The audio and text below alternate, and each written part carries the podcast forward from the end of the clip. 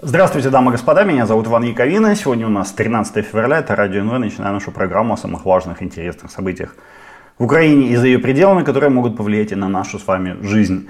Начать я сегодня хочу с сюжета, в котором сплелись воедино персонажи и реалии Украины, Соединенных Штатов и России, поскольку, как мне кажется, эта история а, будет влиять на жизнь не только Украины, но и остальных стран мира. Смотрите, совсем недавно, как известно, в Российскую Федерацию приезжал известный телепропагандист, обозреватель Такер Карлсон, которого прогнали, на самом деле, с телеканалов. Сейчас он работает в Твиттере, точнее, а, в том, что сейчас называется X. Так вот, до еще его приезда в Российскую Федерацию я говорил, что, скорее всего, он идет точнее, едет э, брать не только интервью у Владимира Путина, которое, на самом деле, кстати, получилось очень странным и, на мой взгляд, вредным для российского лидера, но и с другой задачей, с другой целью. А, я тогда еще был совершенно уверен, сейчас а, моя уверенность даже возросла, э, что Карлсон привез Путину план некой договоренности о сотрудничестве с Дональдом Трампом. И, а, так я понимаю, эту договоренность а, при посредничестве Такера Карлсона Трамп и Путин успешно заключили. В чем суть этой договоренности? Ну, по крайней мере, как мне это кажется, как мне это представляется. Я сейчас тоже поспекулирую, заеду на территорию Такера Карлсона. Смотрите, суть, как мне кажется, следующая. Путин э, должен помочь Трампу в этом году вернуть себе власть в Соединенных Штатах Америки и построить там после э, своего воцарения, инаугурации в США, построить там э, нормально функционирующую диктатуру и устроить в Соединенных Штатах массовые чистки. Трамп же в ответ э, поможет прикончить законопроект об оказании американской помощи Украине и вообще просто полностью исключить любое оказание любой помощи со стороны Соединенных Штатов Украине. Ну а также Трамп не будет вмешиваться в российские дела в Европе. А, например, э, он поможет Путину захватить Украину, ну или, по крайней мере, не будет мешать захватывать Украину, ну и уж точно не будет мешать а, российскому вторжению в страны э, Европы, Балтии или Польшу, или, может быть, куда-то там еще, куда Путин сам решит. А, кстати, а, такое вторжение и начало войны между НАТО и Российской Федерацией в Европе а, теоретически могут вернуть, точнее, теоретически могут стать причиной, стать поводом для для введения в США чрезвычайного положения, которое даст специальные полномочия Трампу, с помощью которых он сможет, например, вот, осуществить а, диктаторские полномочия и такие полномочия установить. На самом деле а, такая возможность у Трампа есть. Э, почему? Потому что американская конституция дает на самом деле очень-очень широкие полномочия президенту в случае начала войны или в случае какой-то еще экстренной ситуации. То есть он может там ну, сделать буквально, буквально царские полномочия там получит. То есть для построения диктатуры, вот того, э, о чем Трамп уже давно мечтает, э, конечно, война в Европе, она будет не помехой, а наоборот э, помощью. То есть контуры сделки, заключенные между Трампом и Путиным, на мой взгляд, очевидны. Трамп помогает Путину сохранить власть, Путин помогает Трампу власть получить. ну и смотрите, что произошло буквально сразу после возвращения Такера Карлсона в Соединенные Штаты. Трамп уже официально в своих соцсетях а, объявил, что после прихода во власть он собирается очистить Вашингтон от тех, кто требует вступления в США в войну, то есть от warmongers, как он говорит, то есть разжигать поджигателей войны. То есть он говорит, что нет, Америка ни, в какие войны влезать не будет, никому помогать не будет, мы типа сами с усами, сами по себе, и, и ничему, э, ни в чем таком участвовать мы не будем. А, плюс, кроме вот этих warmongers, а, Трамп собирается очистить Вашингтон от коммунистов. Я уж не знаю, где он там коммунистов нашел, но может быть какие-то есть. Так, Васька, иди отсюда.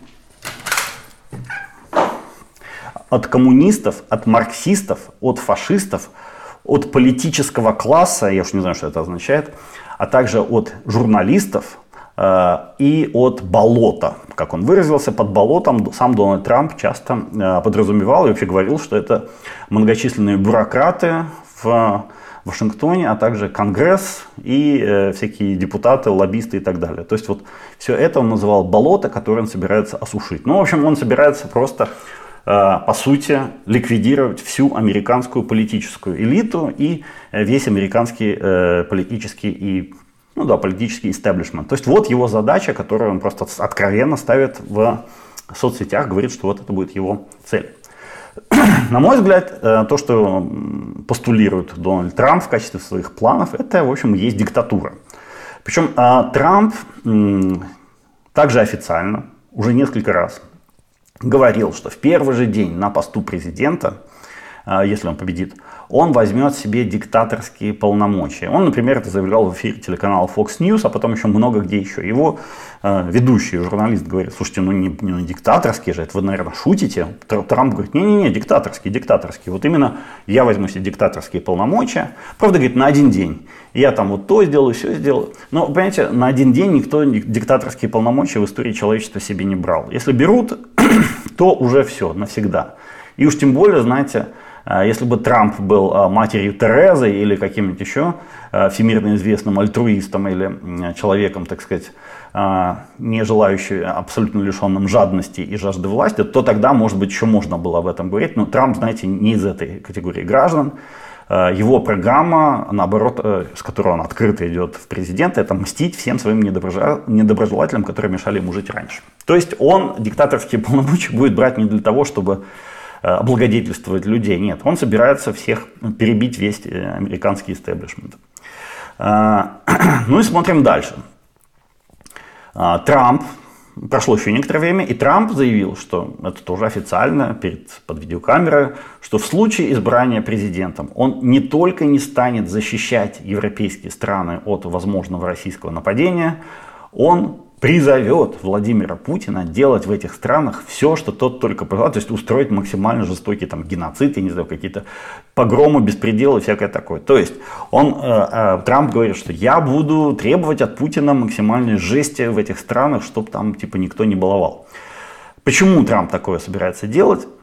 он э, говорит, не платят деньги. Европейцы, говорят, не платят деньги за оборону, не отдают в НАТО достаточное количество денег, поэтому типа они должны вот таким вот образом расплатиться российским вторжением за свое нежелание платить. Самое интересное, что ни одна из стран э, НАТО, которая граничит с Российской Федерацией, э, не, не доплачивает в натовский бюджет и вообще тратит на оборону все эти страны, которые граничат с Россией, гораздо больше, даже чем вот положенные по натовским стандартам 2%. То есть Трамп э, угрожает э, на абсолютно пустых основаниях российским вторжением этим странам. То есть эти страны как раз вот именно там Латвия, не знаю, Эстония, Польша, Финляндия сейчас, они в натовский, и в свой военный бюджет, и в натовский бюджет откладывают очень много денег, ну, по отношению к их валовому внутреннему продукту, конечно. То есть Э, эта угроза просто такая, что типа мне плевать там, сколько вы платите, не платите, все равно я призову Путина на вас напасть и более того, не просто напасть, но и устроить там вам жесть такую пожестче. Э, это, конечно, в Европе вызвали слова Трампа настоящий шок. Люди вообще, ну, как бы не готовы к тому, что когда президент США говорит, что он призовет российского президента напасть на Европу. Это как бы, типа, вообще такого быть не может. Так это, в принципе, невозможно. Но э, американцам обычно совершенно плевать на то, что там в Европе творится и что в Европе о них говорят. Наверное, это правильная позиция, то, что каждый должен на свои, как бы, э, своими делами заниматься, и когда европейцы лезут в американские дела, от этого лучше не становится. Но в любом случае, в Европе, конечно, все просто парализованы от ужаса, типа нифига себе, если Трамп станет президентом, то нам почти гарантирована война с Россией, получается. А, но вот в Америке реакция на слова Трампа была довольно спокойной, ну, среди его сторонников, среди республиканцев в основном, и нейтральных, так сказать, наблюдателей. Все говорят, ну, слушайте, ну, идет предвыборная кампания, люди всякое разное говорят, всякую фигню, поэтому, типа, не надо обращать внимание. Конечно же, Трамп не будет призывать Владимира Путина нападать на европейские страны и устраивать там геноцид с э, массовым истреблением людей. Нет, нет, нет, это все фигня.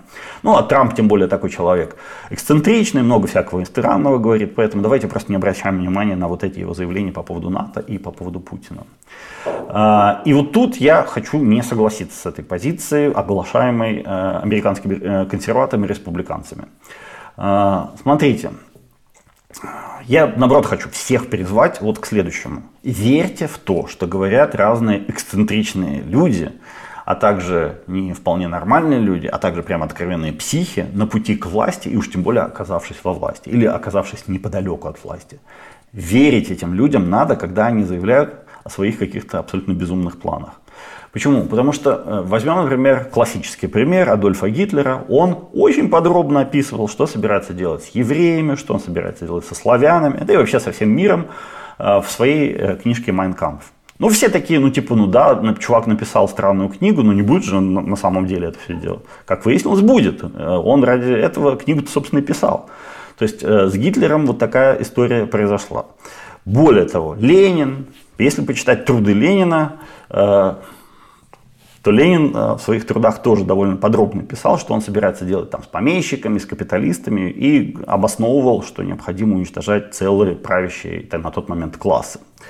Э, Путин в своей статье, если уж поближе, так сказать, берем к нашему времени, в своей статье об Украине, которую он написал летом 2021 года, Владимир Путин прямым текстом написал, что если Украина не согласится стать российской марионеткой и не согласится действовать в русле российских интересов, то в этом случае она будет уничтожена, причем уничтожена с помощью военной силы, как Великое княжество Литовское до нее, или как украинские государства начала 20 э, века тоже с помощью военной силы были уничтожены. Путин это обосновывает следующим образом. Он писал в своей статье, что, ну слушайте, э, Украина как независимый проект восточнославянский является конкурирующим по отношению к России, является по сути своей, соответственно, анти-России и должна быть уничтожена, потому что выжить может только один проект, либо Россия, либо анти-Россия. И если анти-Россия не хочет становиться в русло российской политики, так следовать за Россию, то а, одна и дорога быть ликвидированной.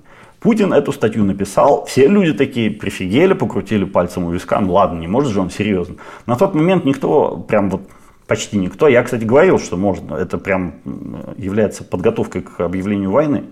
Э, ну, люди мне такие, да ладно, ты перегибаешь палку, ерунда какая-то. Ну вот, как видим, Путин что обещал, то и сделал. И никак иначе. То есть эти люди, вот эти люди, скажем так, со странностями, всегда практически честно, заранее говорят. Ну, почитайте, кстати, например, э, Э, эту самую хартию движения Хамас. Там тоже все открытым текстом сказано, что они собираются делать с Израилем и с евреями. И они, собственно, это делают регулярно. Ну, им, конечно, никто не дает, но если бы была у них такая возможность, они бы устроили там Холокост покруче, чем Гитлер. А, эти люди всегда даже не, не просто говорят, часто пишут прям в своих программных документах, в каких-то своих статьях, в каких-то своих текстах, что именно они собираются делать и как они это делать собираются. Они не скрывают своих намерений. И я бы таким людям верил. А, я, конечно, понимаю, что для нормальных людей вот эти заявления там, Гитлера, Ленина, Путина, э, там, какого-нибудь Полпота или движения Хамас звучит как дичь. В это сложно поверить. Сложно поверить в то, что это на самом деле реальность. Но, с другой стороны, вот послушаем недавно путинскую лекцию по истории, которую он, собственно, рассказал Такеру Карлсону. То есть это звучит как какая-то белиберда, как сапоги в смятку, как хрень собачья, в которую ну, не просто поверить невозможно, это просто удивляешься, что взрослый человек такой, такой бред несет. Но для самих этих людей, для самих этих диктаторов, которые немножко двинулись головой или готовы, или вот уже вот-вот готовы к тому, чтобы двинуться головой, все то, что они говорят, это звучит логично, разумно, и более того, это абсолютно очевидно. Вот э, Путин как бы заявлял, собственно, в Такеру Карлсу, ну как я мог не напасть на Украину, если там вот эта вся история какого-то сепаратизма непонятного, противопоставления себя нам, длится аж с 9 века, и вообще, что это такое? И не все никак не закончится. Ну пора же это закончить, ну не может же это вечно продолжаться. Я их предупреждал, друзья, давайте вот делайте, как я вам говорю. Они не хотят. Ну, очевидно, что у меня не было иного вывода, выбора, кроме как э, начать вторжение. То есть, собственно, первый вопрос Такера Гарлсона звучал следующим образом. Почему вы вторглись в Украину? Путин отвечает, «Ну, а как же, я же иначе-то и не мог. Э, или помните, как Путин сказал, высказался про Польшу и про Гитлера в этом же самом своем интервью? Он говорит, плохие поляки не захотели делиться со мной городом Гданьском, он же Данцигом, э, точнее не со мной, с Гитлером. И вынудили, понимаешь, таким образом несчастного Адольфа Алаизыча начать войну.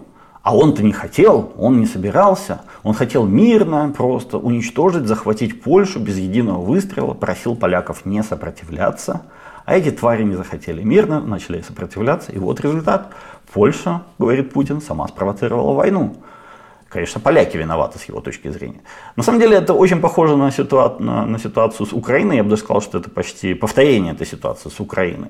Э, только вместо Гитлера э, уже сам Владимир Путин, а вместо Польша, в данном случае Украина. То есть, ну опять же, хотел Путин захватить Украину честно, спокойно, тихо и мирно, уничтожить ее, а украинцы, гляди-ка, не захотели. Вот кто виноват? Конечно, украинцы виноваты, с его точки зрения, естественно.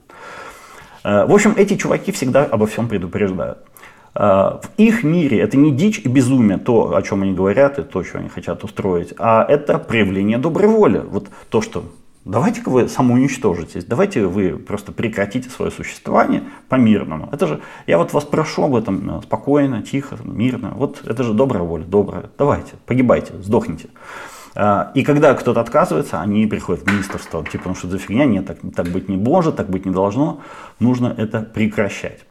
А, поэтому, когда сейчас Трамп выступает со своими заявлениями, которые звучат как абсолютнейшая дичь, я всех призываю очень внимательно слушать бывшего и, возможно, будущего американского президента и верить в то, что он говорит. Верьте ему, потому что он предупреждает абсолютно честно о своих дальнейших действиях э, и уж точно о намерениях. Он действительно хочет построить в Америке диктатуру.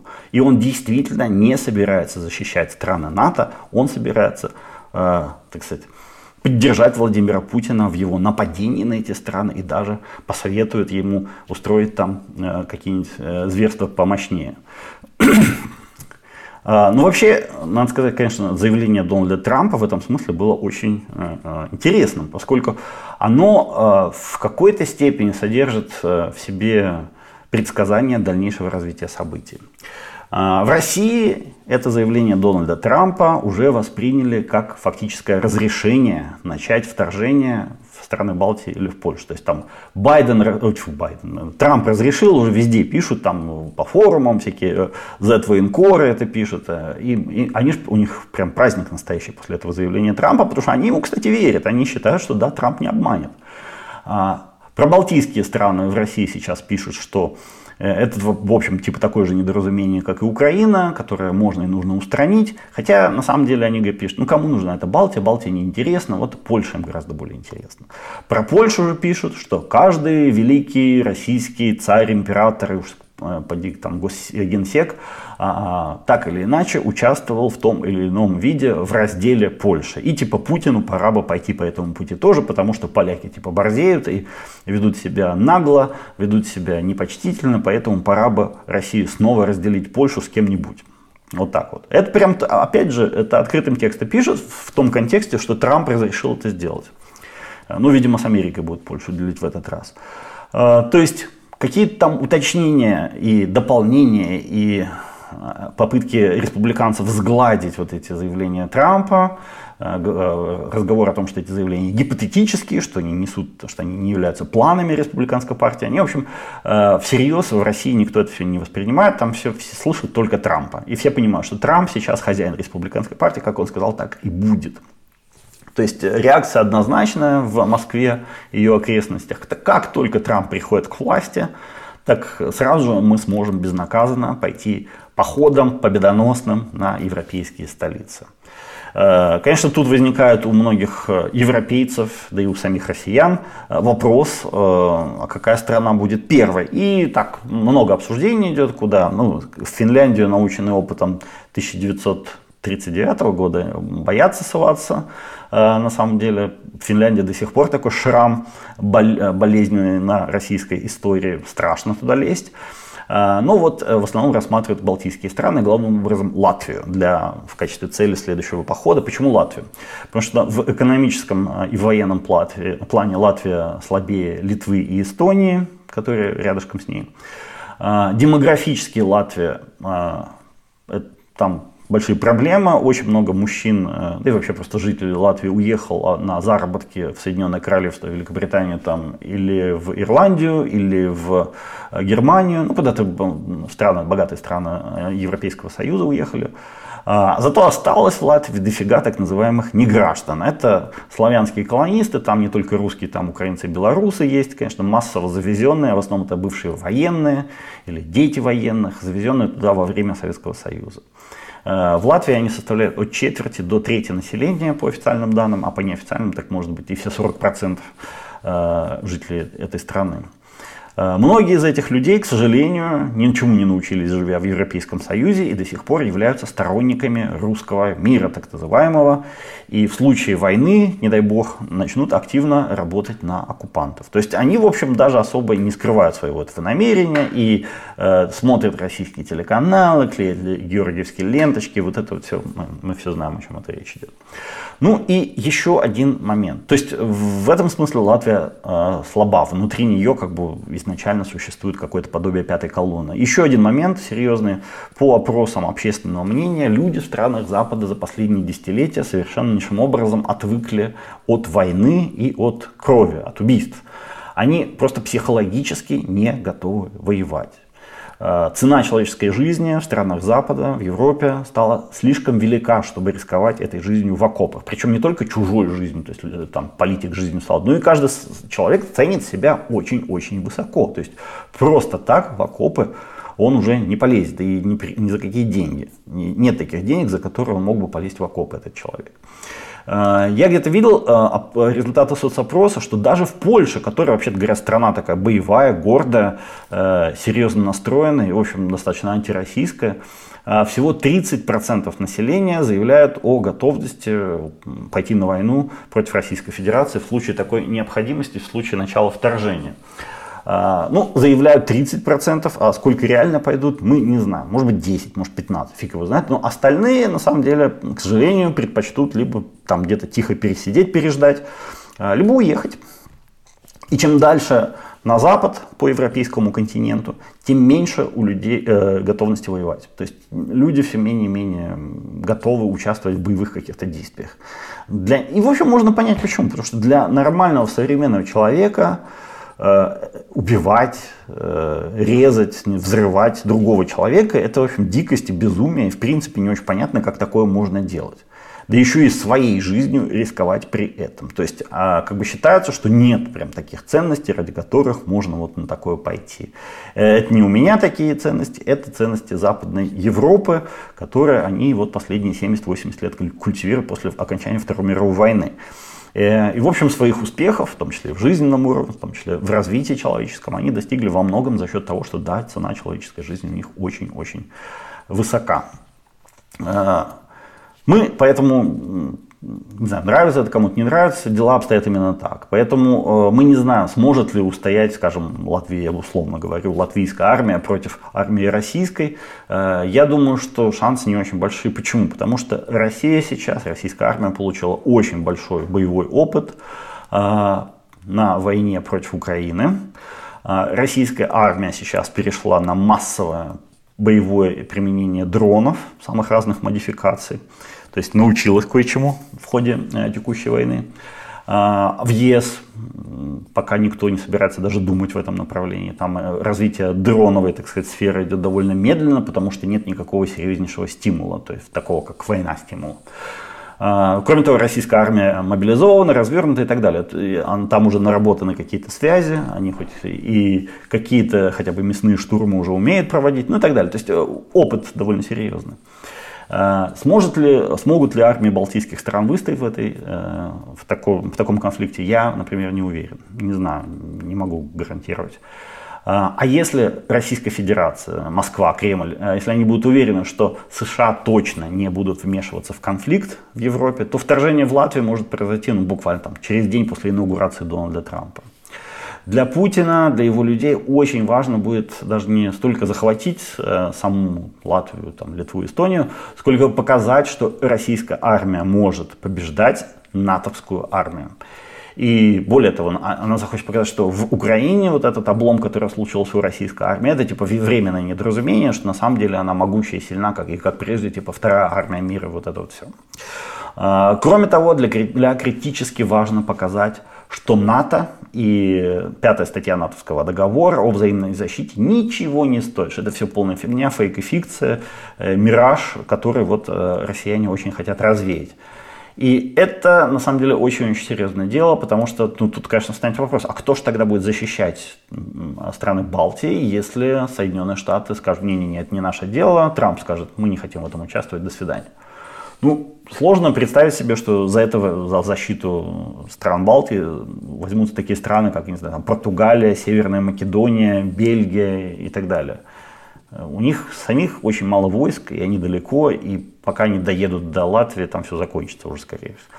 Финляндия и Польша, эти могли бы, эти могли бы, конечно, вступиться за балтийцев, но если бы только Россия не была ядерной державой, потому что против ядерного державы, против ядерной державы ни у Польши, ни у Финляндии лома, приема нет. В Великобритании ядерное оружие есть, но я не уверен, что она э, решится на атомную войну против э, России за то, чтобы там освободить Латвию, про которую там в Великобритании вообще мало кто слышал.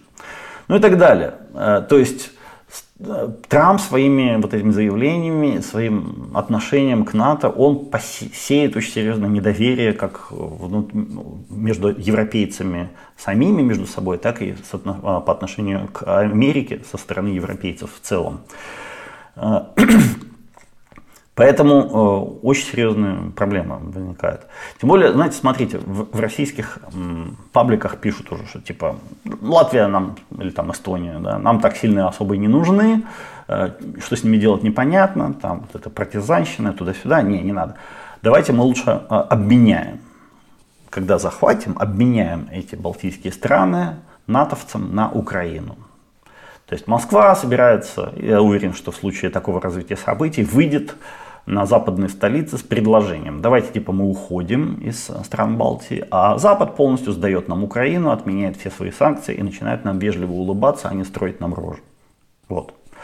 А, конечно, надо сказать, что в этом всем моем рассказе. Э, там, Латвия это одна из опций всего лишь, я так э, случайно взял, да, тем, с тем же успехом это может быть, там, допустим, Литва или кусок Польши для захвата э, прохода в Калининградскую область из Беларуси, для того, чтобы пробить проход туда. Ну или это может быть Эстония, для того, чтобы обеспечить беспрепятственный проход российских судов и военных кораблей по Финскому заливу. Что они придумают? Знаете, там, как бы говорится, повод придумать вообще не проблема. Было бы желание. Э, это уже, как говорится, только подробности. Но цель э, и суть совершенно очевидна у Российской Федерации на данный момент, вот на сейчас. Добиться, э, и дождаться и добиться, то есть помогать будет активно Дональду Трампу победить. Победа Трампа – это вообще сейчас путеводная звезда всей российской внешней политики. Вот ради нее, ради этой победы сейчас делается абсолютно все. После этого будет нанесен, видимо, по НАТО какой-то серьезный удар с захватом территории. И э, будет дальше такой выбор. Либо мы э, себе эту территорию оставляем, либо начинается ядерная война, либо Запад отменяет санкции и, не, и прекращает поставлять в Украину ядер, э, любое вид, любые виды вооружений. Вот какой-то такой ультиматум будет поставлен. Э, потому что сейчас, в общем, об этом в России достаточно открыто говорят. Это не э, является каким-то тайным знанием или чем-то таким. Э, в, тем более Трамп говорит, что да-да-да, я не против, давайте так и сделаем. И в общем к этому все идет. То есть именно так сейчас будет в этом направлении работать российская и армия, и внешняя политика. И я уверен, что ближе к концу этого года, вот уже в ноябре, в декабре, начнут в, туда поближе к странам Балтии перебрасываться какие-то отдельные подразделения российской армии. Или вновь созданные подразделения российской армии начнут туда перебрасываться. А, Если вы думаете, что все это невозможно, что это какие-то безумные больные фантазии, я призываю вас подумать еще раз. Дональд Трамп, который уверенно идет к избранию президентом Соединенных Штатов, уже был президент, то есть у него шансы победить есть. Шанс стать президентом еще один раз у Дональда Трампа очень-очень хороший.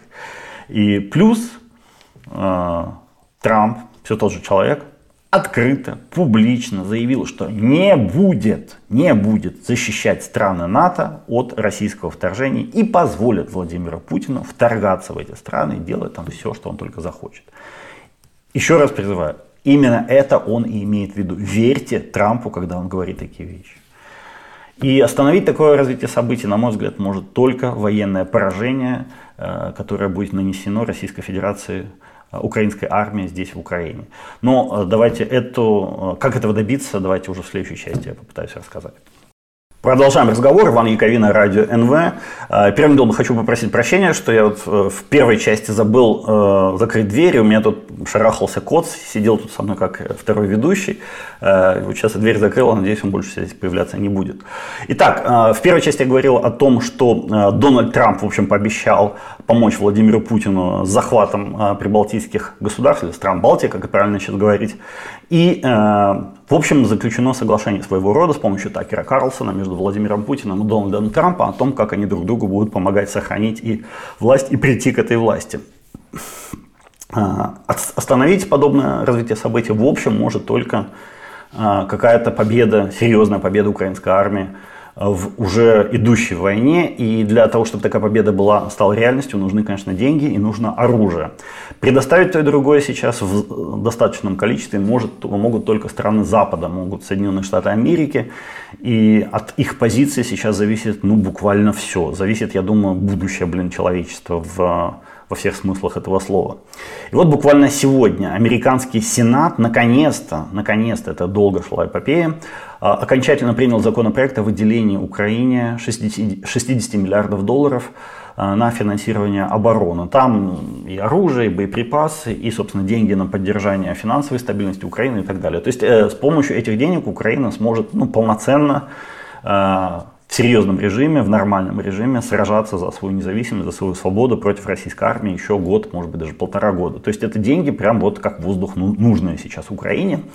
И слава богу, что Сенат принял законопроект. Но на этом дело не, не заканчивается, потому что этот законопроект должен одобрить еще Конгресс, и там есть, то есть Нижняя палата Конгресса, а, палата представителей, и там еще там некоторые проблемки есть. Э, Трамп, как и обещал э, в рамках сделки с Владимиром Путиным, э, выступил категорически против решения, принятого Сенатом. Он призывал у всех своих соцсетях голосовать против этого решения и требовал, ну, в общем, делал все возможное и невозможное для того, чтобы торпедировать этот законопроект. На самом деле, к сожалению, он все еще может этого сделать с помощью вот как раз той самой палаты представителей, где у республиканцев большинство. Спикером этой палаты представителей является консервативный, достаточно молодой э, депутат Майк Джонсон. Он, по-моему, из Алабамы. Он суперконсервативный, очень верующий. И, кстати, как часто бывает с суперконсервативными, очень верующими американскими э, конгрессменами, он избрался на свой пост с помощью двух российских олигархов, которые отсыпали ему денег на э, избирательную кампанию. Сейчас этот Джонсон, в общем, пользуется э, репутацией марионетки Дональда Трампа в американской политической элите. Проблема в чем? Проблема в том, что уже принятый Сенатом законопроект э, должен сейчас э, получить одобрение в Палате представителей. И выставить на голосование в Палате представителей этот законопроект может только Майк Джонсон, только вот этот, этот э, э, спикер ее. Э, там, знаете, дело в чем? То, что была бы там только Украина, он бы никогда в жизни не выставил его на голосование. Однако в этом же законопроекте есть э, финансирование для Израиля в его борьбе против движения Хамас и Ирана, а также финансирование для Тайваня в его э, пока еще не начавшейся э, борьбе против войне против Китая. То есть там идут серьезные средства на усиление самообороны Китая, извиняюсь, Тайваня и на самооборону Израиля. А, так вот, если Майк Джонсон не захочет, этот законопроект будет, э, так и не появится, не, не будет поставлен на голосование, месяцами будет мариноваться в Палате представителей, хотя большинство депутатов этой Палаты представителей поддерживают принятие этого законопроекта, даже с учетом того, что республиканцы составляют большинство в ней. Мы пока не знаем, поставит ли Майк Джонсон этот законопроект на голосование. Трамп, конечно, будет сейчас изо всех сил давить на спикера, чтобы тот зарубил, не пускал этот законопроект на голосование, потому что Трампу нужно выполнять свою часть договоренности с Владимиром Путиным.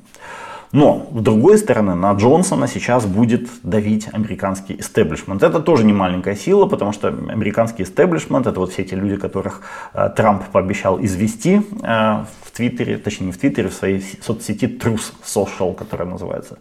Э, и, но этот э, истеблишмент не хочет быть изведенным, и в руках его множество денег, множество властных полномочий, поэтому они будут все вместе, конечно, давить на Джонсона, чтобы он э, этот законопроект поставлен на голосование. 60 миллиардов это очень много денег, и эти деньги в том числе ждут американские производители оружия.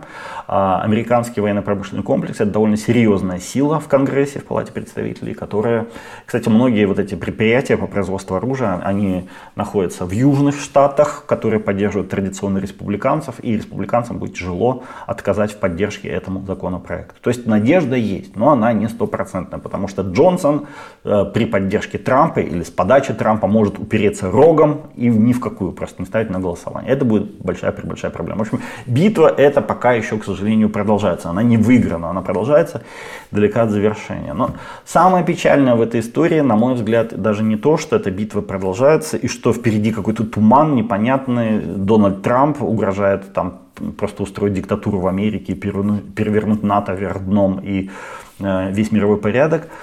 Самое печальное то, что э, демократы, по сути дела, как будто потеряли волю к победе. Они ничего не могут этому противопоставить серьезного. Ну, по крайней мере, на данный момент. Мне кажется, все еще есть теплится надежда, что у них есть какой-то хитрый план, который они явят миру чуть дальше. Но глядя на то, на, так сказать, интеллектуальные способности нынешних представителей демократической партии, у меня в этом возникают большие сомнения. Дело в том, что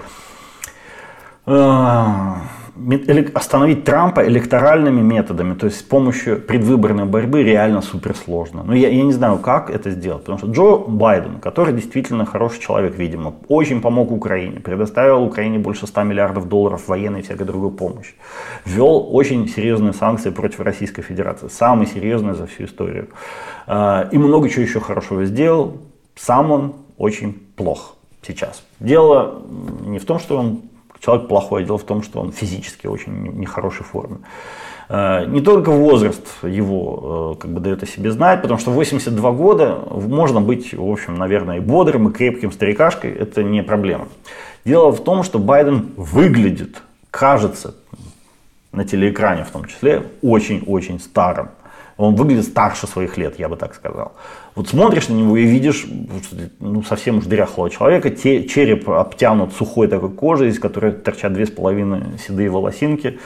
Э, человек едва стоит, склонил, склоняется над трибуной во время своих выступлений трясется мелко, говорит еле слышно, там что-то еле-еле, запинается, делает длинные паузы в своих выступлениях, путает слова, путает людей, имена, страны и так далее. Я на самом деле помню, каким Байден был всего лишь там 5 лет назад, когда шла предыдущая, 4 года назад, когда шла предыдущая кампания. Он был, ну, в общем, тоже не молодой был, естественно, но все еще бодрячком, то скакал, бегал, прыгал, а сейчас прям сильно-сильно-сильно сдал. Ну, очень сильно сдал. Хуже прям намного стал. Я это без всякого злорадства говорю, потому что я бы на самом деле, конечно, хотел, чтобы Байден победил Трампа, потому что с Трампом тысячи лет тьмы нас ждут. Э, но я не уверен, что сам, вот я бы, если бы был американским гражданином, я бы смог проголосовать за Байдена э, за такого кандидата, как Байден. И проблема даже не в том, что я, я там буду скучать по каким-то пламенным речам и долгим мероприятиям, которые Байден, очевидно, не сможет больше осуществлять, присутствовать на них и посещать. Э, это никому не нужно, без этого можно обойтись. Сейчас все сложнее понять, насколько точно президент США Джо Байден понимает, осознает ситуацию и насколько адекватный принимает решения, даже когда он сидит в тиши своего кабинета, когда на него ничто не давит, и он совершенно спокойно может оценивать ситуацию. Мы не понимаем, насколько хорошо он врубается в происходящее. То есть недавно он там назвал фельдмаршала Ассиси а, президентом Мексики, заявляя э, при этом, что у него прекрасная память, хотя Сиси является президентом Египта. Ну как так, блин, а? Э, и у всех, еще в Америке, знаете, э, там же вообще наступает какая-то странная геронтократия. Очень много супер старых людей в правительстве, в парламенте и так далее. Вот и у всех перед глазами ситуация с 90-летней сенаторшей э, Дианой Файнстайн, сенатором от Калифорнии. Она последние годы своей жизни передвигалась только в коляске. Смотреть на нее было реально страшно. Было видно, что человек глубоко и тяжело болеет. Она на самом деле фактически выжила из ума, не узнавала людей, не посещала э, заседания Сената, превратилась, по сути дела, в овощ. Ее дети и внуки оформили даже какую-то недееспособность э, ее в финансовых вопросах, чтобы она там э, чтобы никто не мог ей манипулировать. Ну, для семейных дел, для семейных. Но в Сенате, в главном, так сказать, законодательном органе Соединенных Штатов, куда ее доставляли просто так на этой каталке, она голосовала каким-то образом. Хотя совершенно очевидно было, что она уже просто не понимает, что там вокруг нее происходит. И голосовала она, представляя 40-миллионную штат Калифорния. Это капец какая нехорошая ситуация, так быть не должно. Э, и все, на самом деле, испытали даже некоторое облегчение, когда она в прошлом году все-таки умерла. Это Диана э, Файнстайн, потому что ну, совсем уж прям было видно, типа, очевидно, что это никуда не годится. Э, и вот сейчас а, сейчас же еще такая же почти история с лидером республиканцев в Сенате Митчем МакКоннеллом, который во время своих, ему тоже там за 80 лет, он во время своих выступлений часто просто чик, отрубается на одну минуту, стоит с, как будто на паузу кто-то нажал, с окаменевшим выражением лица, не, две, не двигается, не шевелится, смотрит в одну точку, и потом чук его как бы от, включается снова и начинает и продолжает говорить. И меня спрашивают, что это было, а он не помнит даже, что с ним происходило.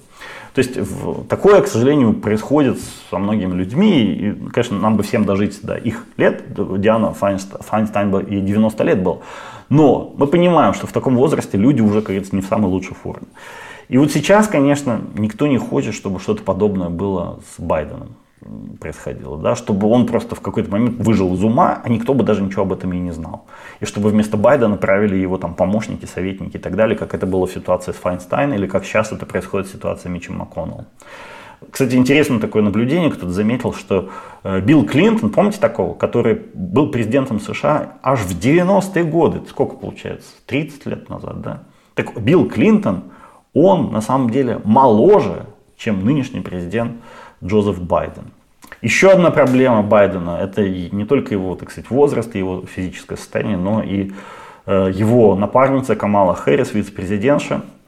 Ее в Америке все сильно не любят, потому что она супер беспринципная, она жадная, она наглая, она кошмарит свой персонал, все об этом знают, она ни одной задачи, которая ей была поставлена президентом, она ни с чем не справилась, все запорола, все грохнуло, то есть она, у нее там популярность даже меньше, чем у Байдена, хотя у Байдена она не очень высокая.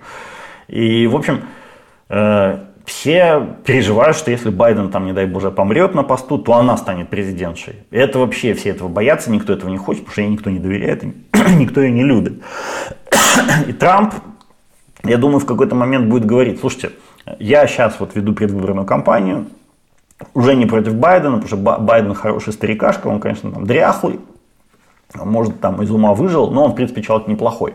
Я веду кампанию против э, Камала Хэрис, которая злая, которая неприятная, которая устроит нам тут вообще всякие гадости. Поэтому вот э, вы, когда сейчас выбираете, вы имеете в виду, что выбираете не между мной и Байденом, а между мной и Камалой Хэрис, потому что Байден уже, там, как говорится, одной ногой в могиле. И вот это тоже большая проблема для демократической партии. Потому что если был бы вице-президент, какой-то популярный молодой чувачок или чувика, чувиха, неважно, хоть какой-то политик классный, который пользуется популярностью среди демократов, то в этом случае за Байдена голосовали бы со спокойным сердцем, потому что знали бы, что если он там отключится или выживет из ума или даст дуба, то э, вместо него будет какой-то ну, хороший, там, всем нравящийся политик. Но все же боятся, что э, если он помрет, то еще хуже станет. Поэтому плохо, плохо, плохая ситуация. Победить Байдену э, и Камале Хэрис, э, Трампа с таким подходом будет очень-очень тяжело. По-моему, это просто невозможно. И поэтому я сейчас вот всем там, американцам, с которыми разговариваю, вообще просто всем людям говорю, что, на мой взгляд, демократическая партия просто обязана на своем съезде выдвинуть президента какого-то другого кандидата. Летом у Демпартии будет съезд. Я надеюсь, что они в последний момент включат голову и поймут, что мы проиграем выборы, мы проиграем Америку, мы все проиграем, а если мы будем настаивать на продолжении Э, борьбы Джозефом Байденом. Байден проиграет. Это, не знаю, мне кажется, это абсолютно очевидно. И тем самым своим поражением э, он погубит не только Соединенные Штаты, но и весь мир, включая, к сожалению, и Украину. Ну, ему уже, господи, 20, 82 года, ну, отдохнул бы уже, ну, ё-моё, ну, реально, в таком возрасте надо просто в кресле качалки где-нибудь на берегу океана сидеть, Э, может быть, курить сигару, если кто курит, или там э, что-нибудь э, пить, выпивать, и наслаждаться компанией своих детей, внуков и правнуков. А вовсе не вот бегать и вот это путать президента Мексики с президентом Египта. Надежда, конечно, есть небольшая на суды, потому что Трампу сейчас, вот, например, отказали в переносе его судебных разбирательств. Он обратился с просьбой отменить это распоряжение в Верховный суд. То есть он хочет, чтобы все его суды были уже после того, как он станет президентом, чтобы он мог себя оправдать после этого всего, если его посадят, не дай боже. А, но пока, мы, пока непонятно, чем эта вся судебная история закончится. Может быть, Трампа посадят до того, как начнутся выборы, и тогда ему, конечно, победить будет посложнее. Может быть, я не знаю. Но надежда на это тоже не очень большая, потому что судебные разбирательства в Америке длятся часто очень-очень долго. Ну, есть еще малюсенькая надежда, конечно, на Ники Хейли, бывший губернаторшу э, Южной Каролины, э, которая сейчас вроде бы набирает обороты, собирает он там по 20-30% голосов, но даже до 50 и пока еще очень-очень далеко. Не знаю, получится ли у нее что-то, не получится, пока не очень получается. Хотя вот эти заявления Трампа о том, что он там бросит э, Европу на растерзание Владимиру Путину, в республиканской партии некоторых людей так немножко отрезвили. Люди такие, нифига себе, ну как бы, ну это уж типа much, это уж слишком. Не знаю, на Ники Хейли у меня, э, в, скажем так, в честной борьбе победить у нее шансов нет. Если Трампа посадят, если Трампом, с Трампом что-то, что-то плохое произойдет, тогда Ники Хейли сможет победить.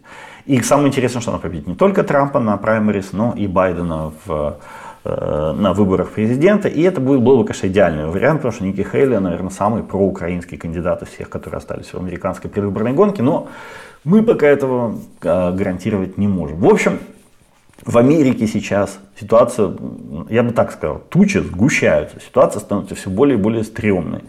Э, президент, э, бывший, который хочет стать президентом в будущем, обещает просто сдать Европу как стеклотару Владимиру Путину. И если он победит, а, точнее, и все идет к тому, что именно он победит, потому что нынешний президент уже практически из-за старости своей, из-за не знаю чего еще, просто не может сопротивляться. Он уже просто потерял волю к победе. Вот мы, так сказать, Америка на всех парах летит к обрыву. И вместе с Америкой, э, Америка как локомотив, а мы все как вагоны уже за ней тоже к этому обрыву. Это меня очень сильно напрягает. Я надеюсь, что, конечно, как-то американцы в последний момент стрепенутся и нажмут на тормоза или что-нибудь еще сделают, и чтобы этот поезд не улетел в обрыв. Ну и еще парочку новостей, которые я хотел сегодня рассказать.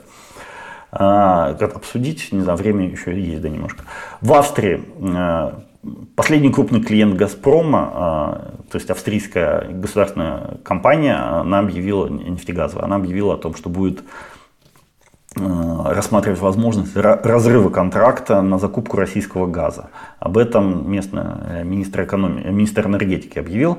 И по словам объявила, точнее ее зовут Леонор Гевеслер, Э, по ее словам, э, необходимость э, замены российского газа на какой-то другой вызвана возможностью прекращения, во-первых, транзита по украинской трубе, а во-вторых, тем, что несмотря на войну, несмотря ни на что, зависимость Австрии от российского газа в последние годы э, растет, растет, растет. То есть она с 75% уже достигла 98%. И австрийцам это не очень нравится, они понимают, что Россия не очень надежный поставщик. И, в общем, собираются отказываться от российского газа. И это, на самом деле, если произойдет, станет очень серьезным ударом по «Газпрому», который и сейчас является убыточной компанией. Фактически, ну, «Газпром» останется без денег совсем. А, только, по-моему, Словакия и Венгрия останутся большими приобретателями российского газа в Европе. Все остальные от него откажутся. Э, соседняя с Австрией Германия, там э, другая проблема. Россия начала настоящую охоту на немецких граждан. Помните, во время интервью Такера Карлсона Владимир Путин жаловался, что Германия не хочет э, менять пойманного в Берлине сотрудника ГРУ Вадима Красикова, который убил в Берлине, там же э, на улице просто чеченского полевого командира Зелимхана Хангашвили. Э, он говорит, вот мы обращаемся к американцам с просьбой обменять этого Красикова на кого-то из американских журналистов, которые сидят в российской тюрьме, а, Америка, а немцы не хотят, немцы ни в какую, говорят, нет, не отдадим и все. Поэтому российские власти решили пойти по другому пути, они начали брать в заложники немцев. А, сначала вот в Адыгее посадили немецкого подростка, то есть паренек, 16-летний э, он был, когда якобы совершал свои преступления, сейчас ему 18 лет, зовут его Кевин Лик. Э, у него мама русская, она давно уехала в Германию, и там отец немец. В общем, парень жил уже на немецком говорил, в общем, гражданин Германии. Мама за каким-то лешим решила его свозить в Россию, показать ему свою родину. В Адыгею они поехали, а, и там этого паренька поймали Кевина Лика, посадили и осудили по статье «Измена Родине» на 4,5 года колонии общего режима. Парень, знаете, такой в очках, ботан-ботан, никогда я ничего страшнее компьютерных игр не видел, монстров компьютерных игр. Он, конечно, в шоке в полнейшем от российской тюряги, он хочет там покончить с собой и так далее. То есть у чувака просто разрыв сознания. Большое спасибо мамаше, которая привезла его в Германию, прямо скажем, из Германии в Россию. Э, так вот, парень вообще в полном ауте, э, но его посадили, все, и будут держать. Это первая история. Вторая, буквально сегодня в э, питерском аэропорту Пулково э, некого пассажира из Германии э, задержали с коробкой мармеладных мишек. Мишки интересны не сами по себе, а тем, что в их составе был каннабис. Теперь этого несчастного, который сказал, что он с помощью этих мишек засыпает в полете, ему проще засыпать в полете, ему грозит 7 лет колонии строгого режима. Что происходит? Россия набирает заложников, обменный фонд, скажем так, для а, того, чтобы этого Красикова вытащить из а, Германии. Поэтому немцам, если у вас есть знакомые немцы или какие-то там, может, родственники или кто-то еще, скажите им ни в коем случае вообще не, на пушечный выстрел не подходить к границе Российской Федерации, потому что там э, на немцев значит, объявлена просто настоящая охота уголовное дело России, в России придумать э, вообще никаких проблем не составляет. Легко. Схватят, посадят и уничтожат. И жизнь раздавит, расплющит, а то еще, может, и убьют в этой колонии, и потом тело будут на Красикова менять. Поэтому вот такая вот такие, такая манера действий у Российской Федерации сейчас. Начали ловить, просто охоту устроили на немцев. Ну и последнее смешное хочу рассказать. Филипп Киркоров, участник э, преснопамятной голой вечеринки в Москве, Сначала он уехал в Дубай, потом уехал в Америку, а потом э, решил раскаяться все-таки, понял, что без денег жить ему тяжело, вернулся в Россию. И в России ему сказали, если хочешь дальше получать какие-то деньги в Российской Федерации, должен стать Z-ватником, Z-патриотом. И читаем новость. Филипп Киркоров приехал с концертом в Горловку Донецкой области и заявил, что не собирается уезжать из любимой Российской Федерации. По информации российских СМИ, артист привез гуманитарную помощь, подарки раненым российским боевикам, компьютеры, принтеры, кондиционеры и другую необходимую технику для местного детского центра. Ха-ха. Также пообещал оплатить протезы трем боевикам и выступил с концертом перед сотрудниками и пациентами местной больницы. Вот так вот Филипп Бедросович расплачивается за появление Галика на какой-то э, вечеринке э, в столице Российской Федерации. Вот на старости лет переживать такие унижения. Не знаю, надо оно ему это, не надо. Э, с одной стороны, мне его жалко, с другой стороны, не жалко. Ну, в общем, он к этому долго шел, и вот, наконец, пришел. Теперь будет выступать перед какими-то боевиками в Горловской больнице, с чем я его от всей души поздравляю. На этой оптимистической ноте сегодня у меня все. Меня зовут Иван Яковина. Если вам было интересно, подписывайтесь на канал, ставьте лайки. И еще хочу сказать, если вы еще не ушли, э, продолжается сбор для харьковских спасателей. Вы, наверное, слышали недавно, в Харькове была ужасная трагедия, погибли люди в результате российского обстрела, и вытаскивали из горящих домов этих людей как раз те самые харьковские спасатели. Им очень-очень нужно оборудование. Если у вас есть возможность, поддержите их, пожалуйста. Все реквизиты э, сбора на оборудование для харьковчан, для вот этих харьковских спасателей э, э, в описании к этому ролику внизу. На этой э, оптимистической ноте еще раз с вами прощаюсь. Да пребудет с вами сила и пока-пока.